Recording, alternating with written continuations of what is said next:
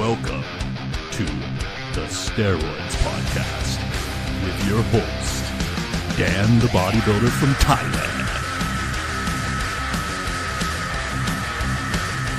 Boom! Boom! Let's get started here. The Steroids Podcast is brought to you by Ultimate Guide to Roids, 109 page ebook by Dan the Bodybuilder from Thailand. Now, for the first time in bodybuilding history, you have someone with no corporate interests and no obligation to please anyone, not walking on eggshells to not offend. Ultimate Guide to Roids gives you the information, the whole information, the whole truth, not a full truth and a half truth, full truth. Ultimate Guide to Roids gives you the keys to the Lamborghini, gives you the information, and lets you decide what to do with it. It's a crime this information has been suppressed this long. Now let's get on with the podcast. Okay, we're going to start out this episode of the pod, Steroids podcast today talking about roid rage. So, um, if there's any confusion on whether or not roid rage exists, let me tell you this. Ster- steroids, whether they're estrogen, progesterone, testosterone, etc., whether they're male or female, having steroid levels be uh, changing, fluctuating in your body, and having abnormal levels of them is going to affect your mood. So, when you're using steroids, it's going to affect your mood, okay? You know how women on birth control, it affects their mood, it affects the way they feel. So, using steroids, using uh, for muscle building, it affects your mood and the way you feel, okay? So, it doesn't do it all the time, it doesn't change your personality. It just if you had like an equalizer, you know how you have an equalizer for audio and it has low frequencies, low mid, mid range frequencies, and then high range frequencies, mid high range frequencies. You know, you can adjust all these levels, okay? So, those levels of you and your personality that are already there, um, it taking the steroids, it adjusts some of those levels on that equalizer, you know, like some of those lows or some of those highs and like adjust them up and down. And just in general, there's a little more highs and lows. Uh, they definitely don't force you to do anything. They don't force you to do any kind of bad behavior. Um, some people say like, "Oh, well, like I acted that way because I was on roids and you know, the roids may have influenced you a little bit to have a certain initial reaction to a certain situation because they can do that. They can influence you influence your initial reaction that your body has where where you feel a certain way within moments uh, in a in a situation dealing with other people but just like alcohol they don't force you to do anything they certainly do not force you to be violent. Um, that's definitely a misconception.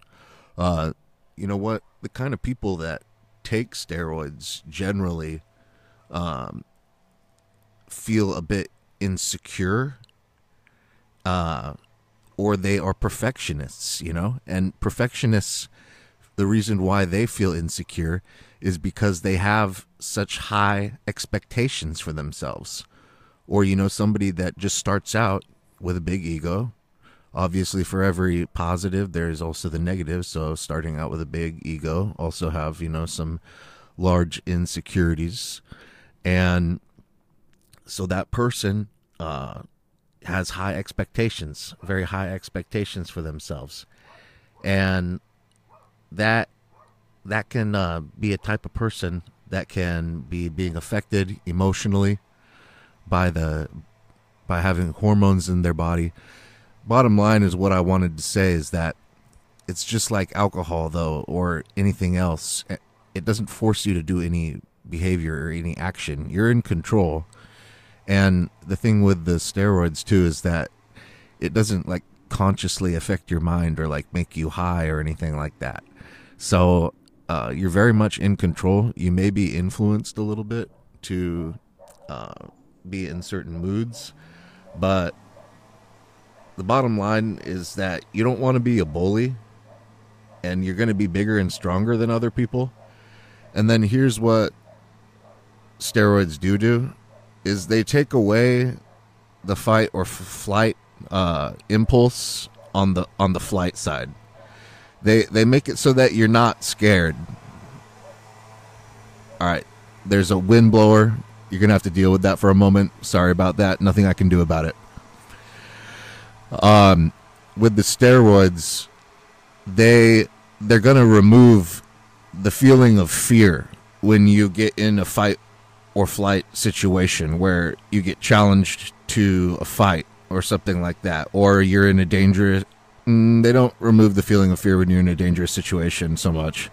They because they do increase some like paranoia type of feelings, but when you're going to be in a potential altercation with someone, you no longer have any sense of fear uh, associated with having it go to a physical point. When you're natural, you always feel like, oh, I, you know, that's the last goddamn thing that I wa- want to happen, or at least for the most part. At, at least for the most part, that's what you're thinking. Uh, for most people, there are some delinquents, you know, who like fighting, but most natural people who aren't on steroids are deathly afraid of fighting, okay? That's like the last thing on earth that they want to do, okay? Uh, they they have a deep, deep fear of getting in a physical altercation. And I can tell you that when you are on steroids, you will not have that fear anymore. That that goes away. Okay? So that's the truth. All right. And um, just remember though that you know you've got nothing to prove if you're on steroids. You don't need to be physically fighting with people. Um, I mean that's ridiculous. You're already big and strong, and everyone can see that and knows it. And then if you go being this guy that's like, you know, like big and bigger and stronger than other people and you know people are already going to be just seeing you and thinking like oh well that guy's probably aggressive and then you just like prove that stereotype true uh, by being some out of control you know monkey that you know is injecting himself with hormones and creating scenes in public you know getting in physical altercations can't control himself. You, you know it, it just makes you look like a complete a complete fucking loser dude. You don't want to be that guy. Like you do not want to be that guy. Everybody's gonna be watching and not think it's cool if you're being aggressive and you're on steroids and you're fighting with people. Everybody's gonna be thinking like oh my god this guy is like such such a fucking loser. So, so just just remember these things okay? This is my two cents on roid rage all right? All right so i wanted to get on to the the first question now of the day which uh this one is from mw and he asks dear dan i have your book I did a 10 week cycle with 250 test enanthate per week and 400 primo per week. What do you recommend for PCT? I have Clomid, Nolva, HCG, Proviron. Also, I hear many guys use Proviron in PCT. Thanks in advance. Yeah, the Proviron in PCT. So, the Proviron in old guys, it increases their their sperm count I'm not sure if it does in younger guys or not. Um, but what it does do really good is that it increases your sex drive, your libido. So if you go into PCT, if I mean you just did a 250 test enanthate, 400 primobolan per week cycle, and now you're going to do the PCT with the Clomid, Nolva HCG, and Proviron. I mean, you might have a higher sex drive on your PCT than you had on your cycle if you used 50 milligrams of Proviron per day, for example. So that's how strong Proviron is at um, helping your sex drive. So that's why people like to use it during PCT. Um, generally, though, on on HCG, doing something like two or three thousand IU's per week. So, you know, like Monday and Thursday doing a thousand IU's, or Monday, Wednesday, Friday doing a thousand IU's, something like that, and doing that of HCG, human chorionic gonadotropin, uh, intramuscular injection. Uh, doing that for three, four, five weeks, six weeks or so. Usually that's a fine PCT. Um, the Nolvadex and Clomid, uh, you can put in there too, and that will make it even better. You can do those at Nolvadex at 20 to 40 milligrams, Clomid at 25 to 50 milligrams per day each. Uh, with the HCG in there at the dosages said before, and then the Proviron um, Proviron starts to be effective at 25 milligrams per day. And then from 50 to 75 milligrams per day, it's really effective. Uh, it also has some oily skin effects and acne effects that it can have as you increase the dosage. And it's usually like deep under the skin cystic acne. So, not fun type of acne that's if you're really susceptible to it. But even me, for example, I get acne once I start running more. If I run 50 milligrams Proviron per day or more, I'll start getting a little bit of acne. Uh, and and I'm somebody who doesn't normally get acne. I did when I was younger, but I took antibiotics for a few years, and also I used a isotretinoin gel on my face for about six months.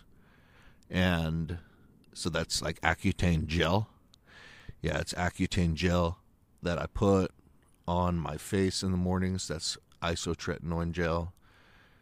Uh, it's the same thing as Accutane in the tablets, except you put it on your face in a gel. And that really burned when I would put it on my skin. It burns really bad for about 60 seconds. And then uh, it's done. And yeah, I did that for six months after using tetracycline uh, and minocycline antibiotics for a couple years, and that cleared up my acne because I had, uh, you know, not like severe, severe acne when I was a teenager, but it was pretty bad. Uh, when I was starting when I was about 15 until I was 17 or no, probably stopped kind of started going down when I was around 20 years old, 19 or 20 years old.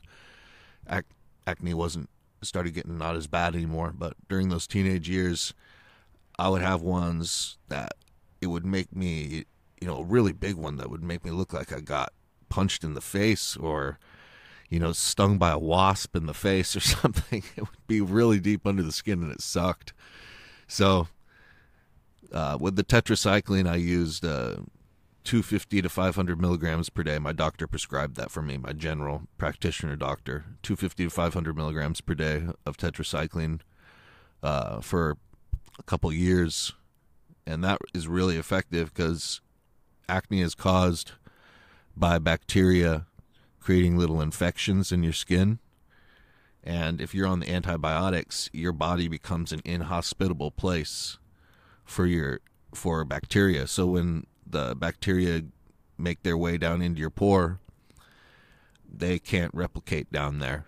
They just die when they get down there. And so the the antibiotics when you take it like that um, daily, and that's what I did for a couple years. It makes your body a totally inhospitable place for those acne causing bacteria to get down into and get down into your skin. They just die when they get in you. So it sort of stops acne from the inside out. So that was really, really effective for me. The thing with, with people that have acne is that I always think man, you got to go to your doctor and get that taken care of uh, because they can really help you. They have stuff and they will really help you. A lot of people want to go straight for Accutane, but that stuff is really harsh on your system. It makes it makes you pretty unhealthy while you're on it. It's it's really a strain, and so they make you come see them and do blood work uh, once every two weeks or once a month when you're on Accutane. They really don't like to prescribe that one, but the other stuff they can they can do the Accutane gel. They they'll prescribe that no problem, usually, and also the antibiotics very effective. If you're doing this stuff like, you know the the new thing that they've got on TV or you know the new skincare product that says anti-acne advertised at the mall or whatever the new celebrity is using that that is nowhere that is that is nowhere near as effective as what they can do for you at the doctor and they can really solve your acne problems so for you guys that have acne just go see your doctor and they're going to be more than happy to help you you know, get that war zone off of your face because that's what it was like for a lot of guys that I knew, and that's it was kind of a low grade war zone, I guess, on my face when I was a teenager, and that was like screwing up my life. Life is so much better without acne, so make sure to just go get a doctor's appointment or uh, something like that. You can talk to me a little bit more if you want. Hit me up if you want to talk a little bit more about acne. All right, next question is from Alien Genetics. I used about half cc of test enanthate from a vial about seven to eight months ago. I realized it may have not been the smartest thing. Is there a risk of infection even with sterile injection practices? Okay, so I think he's saying that he opened a vial of steroids from seven to eight, or he did it seven to eight months ago, and he was using it like using testosterone from that vial, and then he waited seven to eight months. I think that's what he means. And then now, seven to eight months later, after using it, he uh, he now is using it again. Uh, so the thing with this is, d- did you always draw with a clean needle? that hadn't been into your body. A mistake that someone could make that could con- contaminate the vial would be uh, taking an injection and then sticking the needle back into the vial. I'm not saying that you did this. I'm just saying there's probably some people here listening to this who may have done this or may do this, okay? And if you do, stop doing it. uh, may have given themselves an injection, then taken the needle out of themselves, and then stuck the needle back in the vial and filled up more oil, and then given themselves a second injection right there, you know, in the same go. Okay? And so if you're doing this, uh, just don't do it because you're contaminating the vial, even though it is bacteria from your own body that you're like sticking into the vial, like with you put it in there and there's blood and fluid and everything. It, it is your own body, but it's not good. And something like that could cause infection. That could be introducing bacteria that could grow in the vial, even though it's from your own body. But that would be not a good thing to do. That would be a way of contaminating the vials. So if you're going to inject yourself with the same needle that you draw with, uh, draw the oil from the vial with, then you you can only do it one time and it's done. So don't be trying to do it a couple times. And then the best way to do it is to have two needles. So if you have a 3cc syringe, it's good to start out and put something like an 18 gauge or a 20 gauge needle, needle on the tip and stick it into the steroid vial and then pull back the plunger on the syringe. And since you're using that big needle, 18 gauge or 20 gauge, it has a big circumference. And the oil just comes flowing into the syringe very quickly, like really fast and really easy. You don't have to spend, sit there spending time waiting for the oil to come into the vial from the suction. It's just like boop, instant comes in when you pull back the plunger.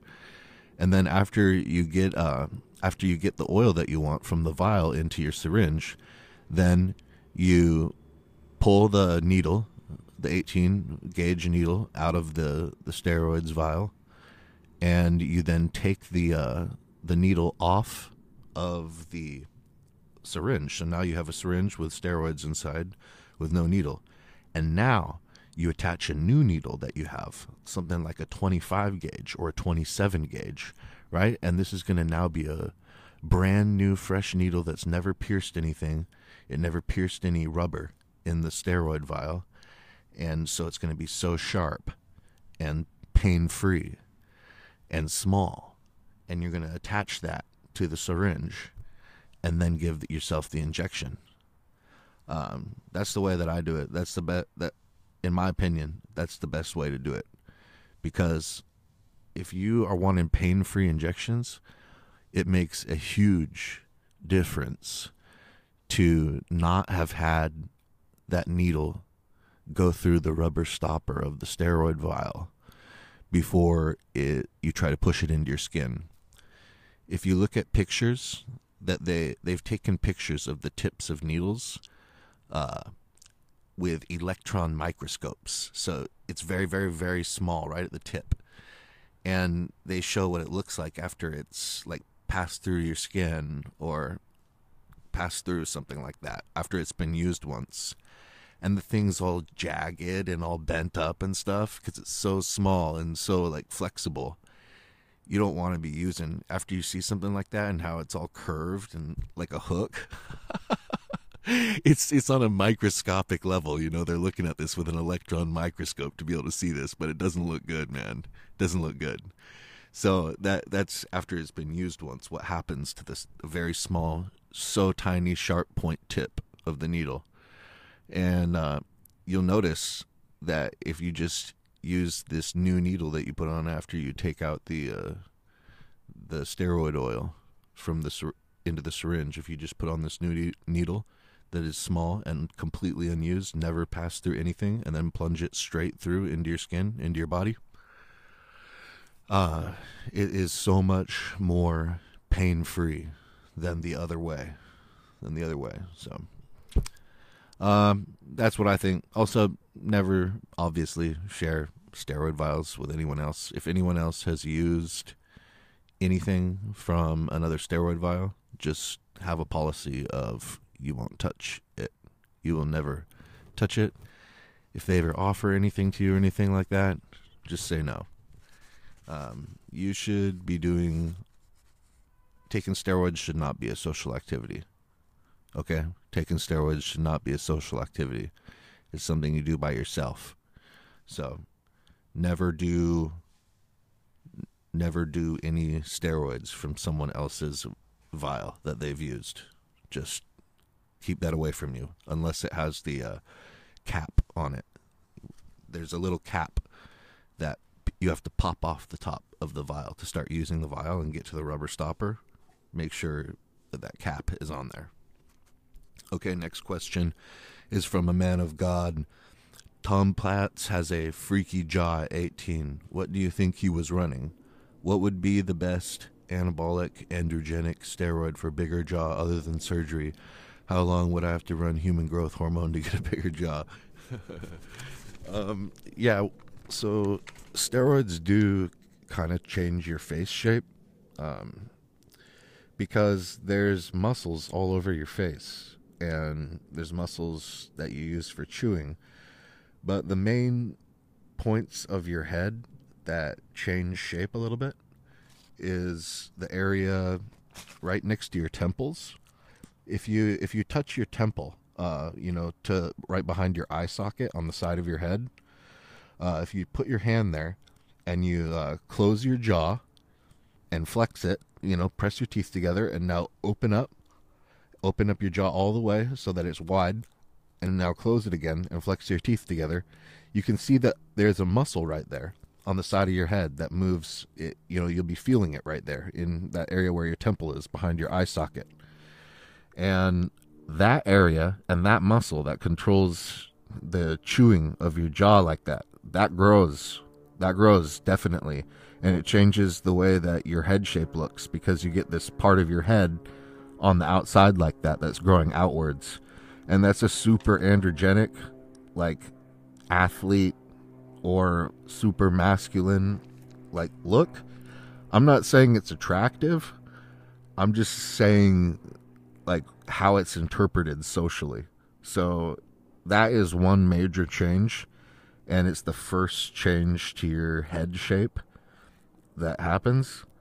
And then the next thing would be the muscle under your chin and under your jaw. Okay, the uh the area, you know, it's above your neck, but then it's under under your jawbone and the muscle there, it will start to grow and it will start to hang down below your jawbone. So you'll have your jawbone um, on, you know, on the outside of your face and around where your chin is, but it'll almost look like you have a little bit of a double chin, or like something hanging down like below your jaw. You there, there's there's a look uh, of there's something hanging down right below that jawbone.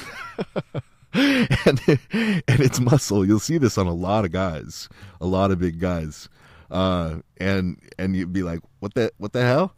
or something like that. Like I don't think most people notice it. Actually, it's it's not something that really jumps out at you, but a lot of guys, if you look at, if you look at it, that are that are really big or or just pretty big, you know, just guys who are using steroids frequently, you'll see them have uh, this muscle that sort of looks like a double chin, just slightly, just slightly like a double chin or something if you really look closely. And it's this muscle hanging down below their jawbones. That's uh, that's the major changes that happen with your face shape. Um, as far as growth hormone, if you're just using something like four to six IU's per day, you don't really get side effects like bones growing all over the place unless unless you're unusual, but the majority of people don't get side effects like bones growing all over the place or changing head shapes or fingers or hands changing sizes, stuff like that. It it doesn't really at dosages like four to six IU's per day. There's not really a big effect seen with that. Uh, it's it's guys that are using 10 IU's per day up for long periods of time. They're the guys that are getting more side effects with things just growing on their body. uh, so, as far as my bones in my head go, they haven't changed much. While I've been using uh, steroids, they pretty much use they pretty much look the same as they always have. The bones, just the muscles that surround my head and uh, my jaw, they have changed. Okay, next question. Uh, oh, you said what steroids do that? Oh, okay. Um, you know, testosterone does it, and I mean, just anything that's really anabolic. If you're building a lot of muscle and you're eating a lot of food, uh, you'll just start noticing it. and if if you're on the right roids to build a lot of muscle and you're eating a lot of food and, and you're building a lot of muscle strength and and weight, you'll just start noticing it. Okay, so the next question is from Underwood. I've talked to a few guys who have felt that their body image is distorted, and one said that he thought every everyone who uses steroids has at least a little body image distortion. What do you think? Yeah, I think that the reason for the body image distortion is because of expectations and self image, okay? So when guys are natural, they might have a um, low body image because they want to look like uh, somebody who you know really looks different from the population and you know everyone knows that they spend time at the gym and on their diet you know as soon as they see them so you know that would be like a looking like a steroid user that's that's their expectations for themselves so they can have a low body image and you know want their body in that way to reflect the time that they're putting in to their training and diet. But then, you know, once a guy's on steroids and he starts internalizing, you know, I use steroids, then he starts thinking in his head, you know, I need to look like, you know, I'm getting my gains out of, you know, this health this health uh, risk that I'm doing and you know, money and everything. You, you know, you feel like in your self-image I'm on roids, so I want to make sure that you know my body is you know looking really good and uh, if that's like not happening the way that you want it to or it's sometimes guys don't want a PCT or they don't want to cruise and just do TRT for a while. They always want to stay on cycle uh, because because maybe that that body image thing is going on. And the thing is, is that as you keep on doing this, uh, doing bodybuilding, you keep having higher and higher expectations for yourself, and that's usually where the bad body image comes from, uh, because you keep having these expectations of yourself of of I'm doing this, I'm doing this hard work, I'm doing a lot of these uh, chemicals, putting them into my body, and I'm doing a lot of hard work in the gym and on my diet, and you know, I you know I expect myself to be looking like a bodybuilder, you know, all the time, uh, and and have all these things uh, present, you know, all these qualities present and, and no exceptions. and so, you know, as that fluctuates or as you're putting all that pressure on yourself uh, over time, yeah, it can cr- create a bad body image. So the main thing is just learning uh, in life, patience, and learning to love the process of what you do. Okay, so if you're just sitting around all day doing nothing, that's not fun. So you choose to do bodybuilding because you think that seems like fun. All right. So you choose to do it. So you got to enjoy the process of getting there and learn some patience and know that, hey, just dreaming about having the end result, the body, that's that's not really what's going to give you the happiness that you're seeking from this activity. The happiness is in the climb. That's where that's where the the joy comes from. So this is a hard this is a hard concept. This is a hard lifelong concept to learn and it takes a lot of patience. And it's something that personally I'm trying to keep on my mind every day because that's one of the things learning to enjoy the process that's going to make you successful at what you put your mind to in your life because then you're in flow. You're not resisting yourself. Okay, next question is from Hio who asks Dan, I have a question for your podcast and myself. What is the minimum dose of pharmaceutical grade human growth hormone needed daily to cause permanent muscle hyperplasia, so an increase of muscle cells, not just size, and not just temporary, but permanent. Okay, yeah. So he's asking will the human growth hormone what dosage is needed in order to make it so that my muscle cells multiply okay there's two ways that things can grow there's hyperplasia and there's hypertrophy. Okay, and hypertrophy or hypertrophy it is when the cells that you have they grow bigger.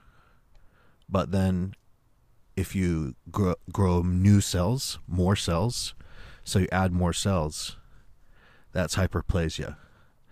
So when growth hormone and testosterone are used together at a high enough dose, you can have an increase in the number of muscle cells more than you were born with. And that effect seems to change the genetics a bit, you know? It doesn't actually change the genetics, but it changes the way that your body could look or the limit of your genetics. But on a different note, that sounds really alluring saying that. But if you just like came off of all gear you know, you're not going to look like you're on gear still because you got a bunch of hyperplasia from growth hormone. Look at the IFBB pros who have got some kind of illness from a lot of times just abusing steroids and they've had to come off all drugs, and now look what they look like. They didn't get a bunch of hyperplasia uh, that was making them look like they're on drugs when they're not on drugs. So there's a limit to what the hyperplasia effect does. Like, just think of human growth hormone like this, okay? It's really synergistic with anabolic steroids. So everything that uh, steroids do, well, human growth hormone makes those steroids do those things a lot better. Like human growth hormone and steroids together are the two most powerful ways that you can manipulate where the food that you eat, where the energy from that food goes to what cells in your body, okay? So that's that's why you use growth hormone and you know as far as the hyperplasia or you could say getting a different look that kind of sticks with you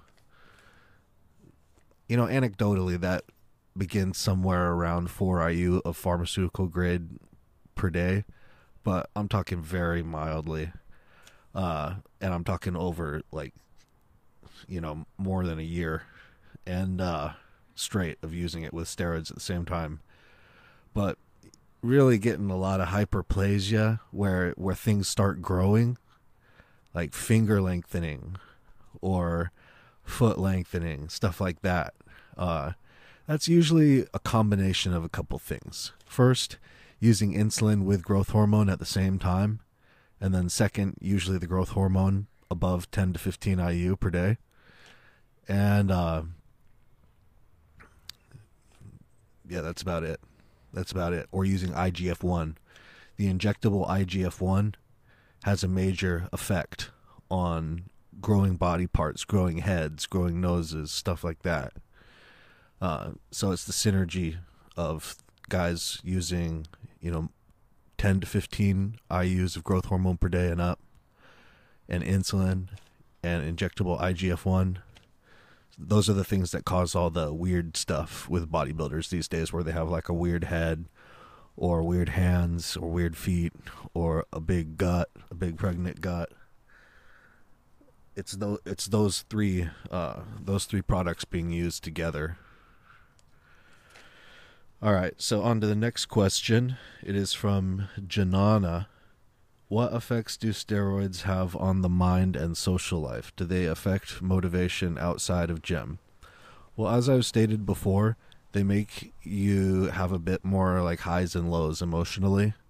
Uh, they make you a little bit more prone to uh, the the ebbs and flows of life affecting you and getting uh, an initial reaction because they make they make the way that you feel about uh, events happening or uh, especially quick things happening like a car backfiring or you know some type of loud sound. They make they make your initial reflex or your reaction more intense.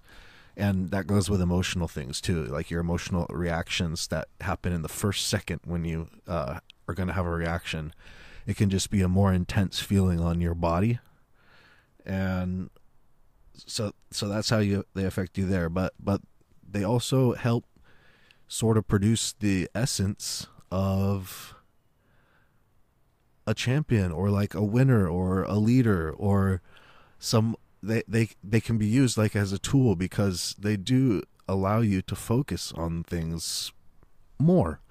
You you can choose one task and focus on it, get fixated on it, dwell on it. Um, targeting behavior. Uh, it's slightly improved in general, just in your life in general. Uh, putting putting your essence and, and your will into working on a project.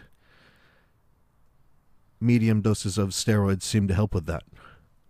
High dosages of steroids, they just fuck up your whole life.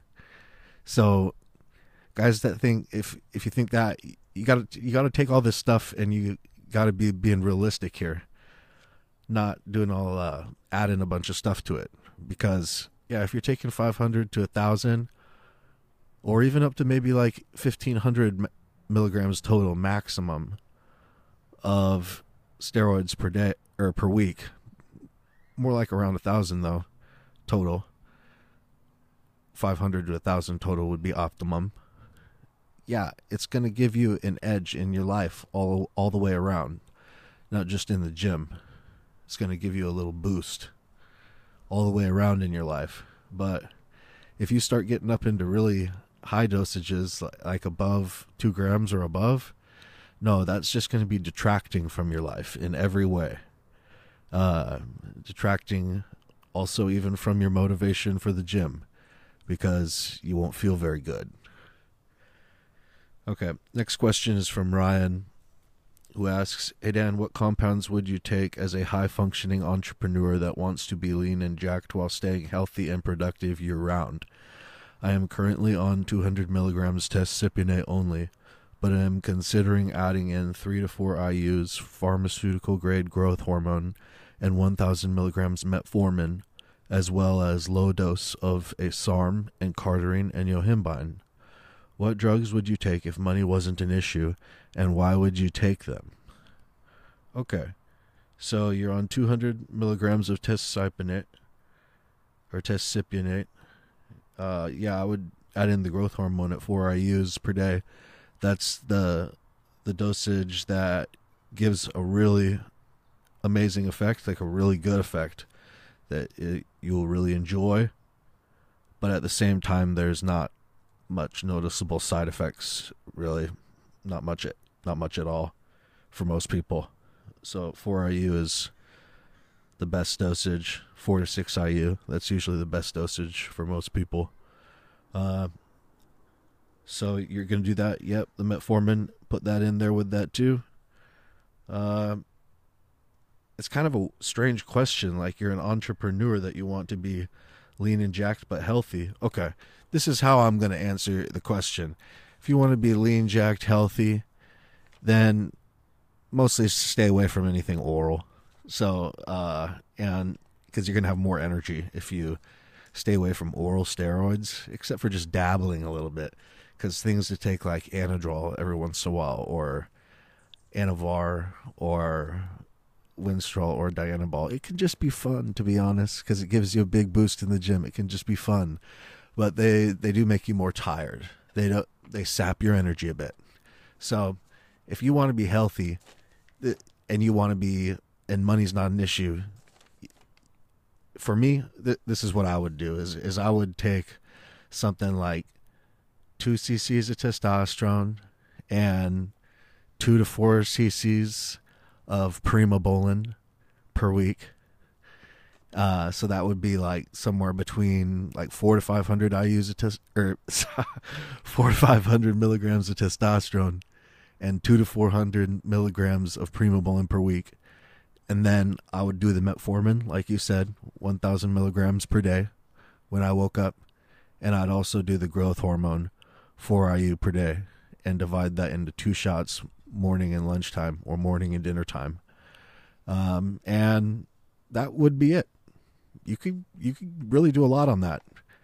You won't be an IFBB pro, but you'll be way more. You have the potential on that stack to be pretty damn healthy and be way more muscular than the average Joe walking around on the street. Like everyone who sees you anywhere is going to know instantly when they see you, that guy goes to the gym and lifts weights. You can get to that level uh, using that. So that's what I would do. The next question is from Jordan. Hey, Dan, how do you go about AI dosage when transitioning from a blast to a cruise? When should I start lowering the amount of anti estrogen I'm taking. Oh, yeah. So when you're going from a blast to a cruise, just uh, take the dosage as needed. If you're normally taking something like two to four tablets per week, well, the first week that you get to the to the cruise, just keep on taking what you've normally been taking for that first week uh, of the cruise, because the testosterone from the previous weeks is still going to be in your system pretty strong at that point.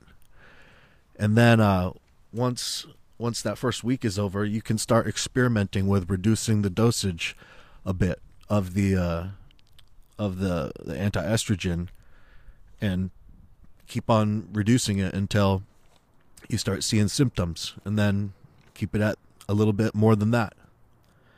Uh, the thing with the anti-estrogen is estrogen's symptoms don't pop up overnight and then be permanent or something like that. If you get any estrogen effects when you feel something like itchy nipples or it's kind of hard to pee or or uh, your face is very bloated or you have some acne or something like that, when you see that symptom, it's fine to just go take an Arimidex or an exemestane, Romacin, or letrozole tablet, and then in a few hours those symptoms go away. It only takes a few hours for those things to kick in and start giving relief of any estrogen symptoms you might be having. So these kind of things are things that they're low stress. Taking an anti-estrogen, it's a low stress activity. I think guys are worried like, "Oh shit, what if I get gyno?" or something like that that they're going to get burned. Well, here's how you can avoid that. When you start taking the steroids, already have the anti-estrogen tablets with you. You can't take the steroids and then say, "Okay, if I get estrogen side effects, then I'm going to go buy a anti-estrogen uh, chemical or, or medicine." Uh, that's that's how you get permanent gyno, okay? So what you do is you don't start taking any steroids until you already have the anti-estrogen tablets with you, okay? Even if you have your steroids, you can't start taking them yet until you've got those anti-estrogen tablets too. That's how you're going to avoid ever getting any kind of permanent uh, gyno or any kind of really horrible issues from having crazy high estrogen levels. So, like I said, if you start your cycle and you've already got your anti estrogen on hand, then you're fine. And this is a low stress thing now. You've already done the work. Now, dealing with your estrogen on cycle, it's a low stress thing. If you get some symptoms, just take some anti estrogen. And there'll be a normal amount of estro- anti estrogen that you know makes you feel good each week. And you'll troubleshoot it, you'll figure it out. Just experiment taking another tablet here or another another cup or another less tablet there. And no, this is not medical advice, and I am not a doctor, and I do not recommend any of this. I'm just having a conversation, bro. So, the next question is from Cher, who asks Hey, I had a question. Do I really need to do cardio if I'm trying to lose body fat? Would it be possible to reach like around 8% body fat without it? So this is the thing is that the guys who say don't do any cardio, those are the guys that started out already skinny and then it's like crazy hard for them to gain weight, okay? and so then when they cut if they do cardio, they lose muscle, and so then they say to other people, "Oh no, no," because you look at them because they're lean a lot of the time, right? So it's natural to to look at them and ask what they do, but this is because of genetically how they started in the first place. Uh, was they were like small and skinny, and then that skinny gene keeps them lean while they get muscular on roids. Um, most people who are not like that have to do cardio. I'm sure that anecdotally, if you look back over time, when you were on your feet the most and exercising the most, and if you played a sport ever or something like that, or you can just look back at times when you were doing cardio or doing more cardio and doing not. I'm sure that almost without fail, whenever you were doing more, you weighed less, and whenever you were doing less, you weighed more cardio has a massive impact on a person's weight. It just does. You're burning up calories at a huge amount. So say someone has 2500 calories per day that their body uses for maintenance well now you go do a hard car- cardio session and you're like a big muscular guy for an hour and not even a hard cardio session like a medium cardio session well that's like almost a thousand calories right there like 800 to a thousand calories depending on what you're doing uh, which is 40% of something like 40% of your entire day's energy metabolism being added on to it. Like it's such a massive difference and people can say, "Oh yeah, just do the diet."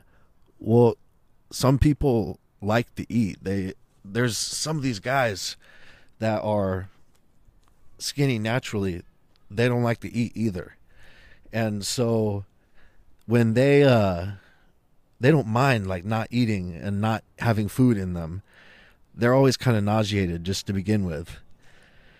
But a normal person, no, they still like to eat food. And so you're going to have to add some other way to get the energy def- deficit. And it's cardio. Like cardio should just be a thing. All bodybuilders would be better off doing more cardio than they do, myself included. What I really like to do as far as cardio is something that I learned from Stan Efferding and that is going for 10 to 20 minute walks after I eat my meals. I like to eat my, my meal and then after the meal, go for a 10 to 20 minute walk with my dog. And that's something like 30 to 60 minutes of cardio there per day. And then after my workout, I do 20 to 30 minutes of cardio on the bike. So it adds up to something around like an hour per day. But I want to do more. Want to do more and more intense cardio too. Okay. Next question is from Joe who asks So currently on 200 to 250 ish trenbolone and anthate a week and 300 testosterone, 300 milligrams testosterone. I'm cutting on 2,250 calories per day. I'm getting trend sides like weird dreams and heat at night, but I don't look too full. I look decent pumped, but other than that, I'm looking natural. Should I up the trend? Yeah, you're running into right now, you're running into the fact that steroids can not do too much more than doing anabolic things with the food that you give them. So that's not a lot of food. 2,250 calories is not a lot of food.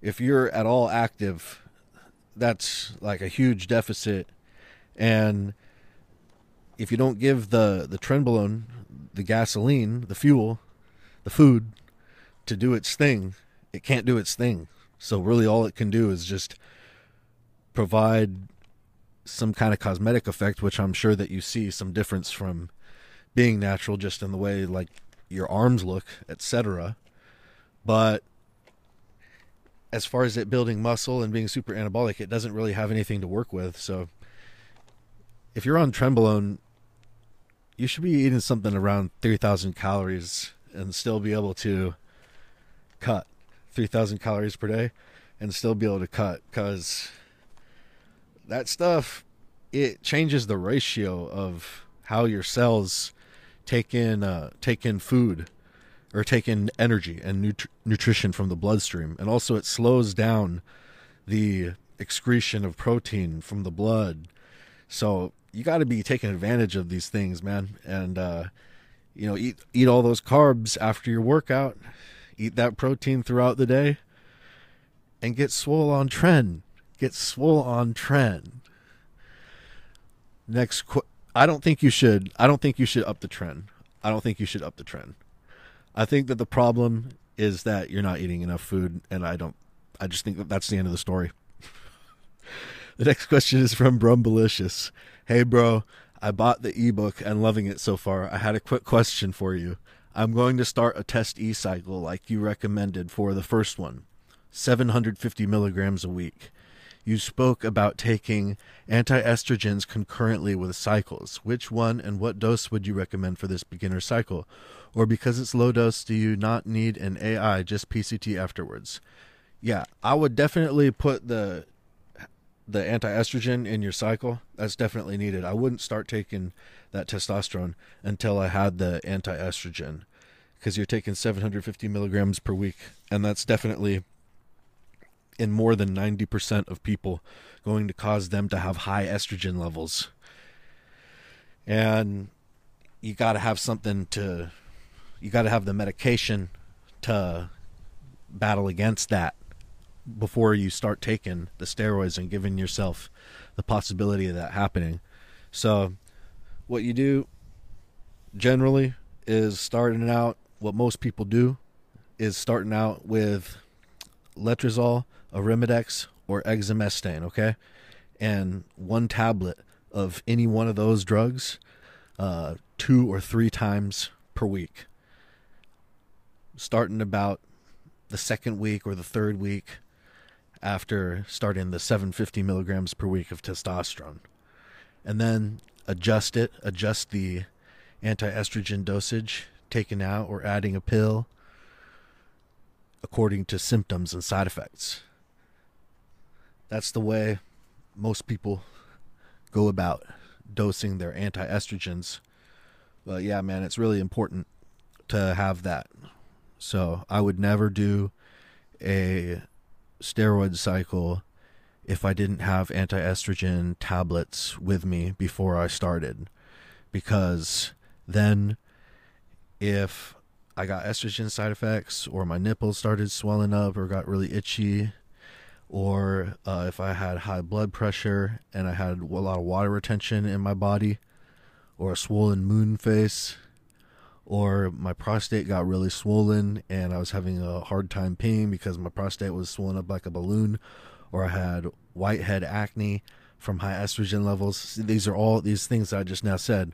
Those are all things that can happen when you have high estrogen levels. So, if you have an anti-estrogen tablet, if you ever get any of those symptoms, just take the the anti-estrogen tablet. But this is the reason why people take an anti-estrogen uh, tablet on a testosterone cycle is to prevent from having to feel any of those uh, not fun at all situations that I was just talking about there. If you would like your questions to be answered on the Steroids Podcast, go to steroidspodcast.com and leave a comment with your questions or email or private message steroidspodcast at gmail.com or steroidspodcast on Instagram. Until next time.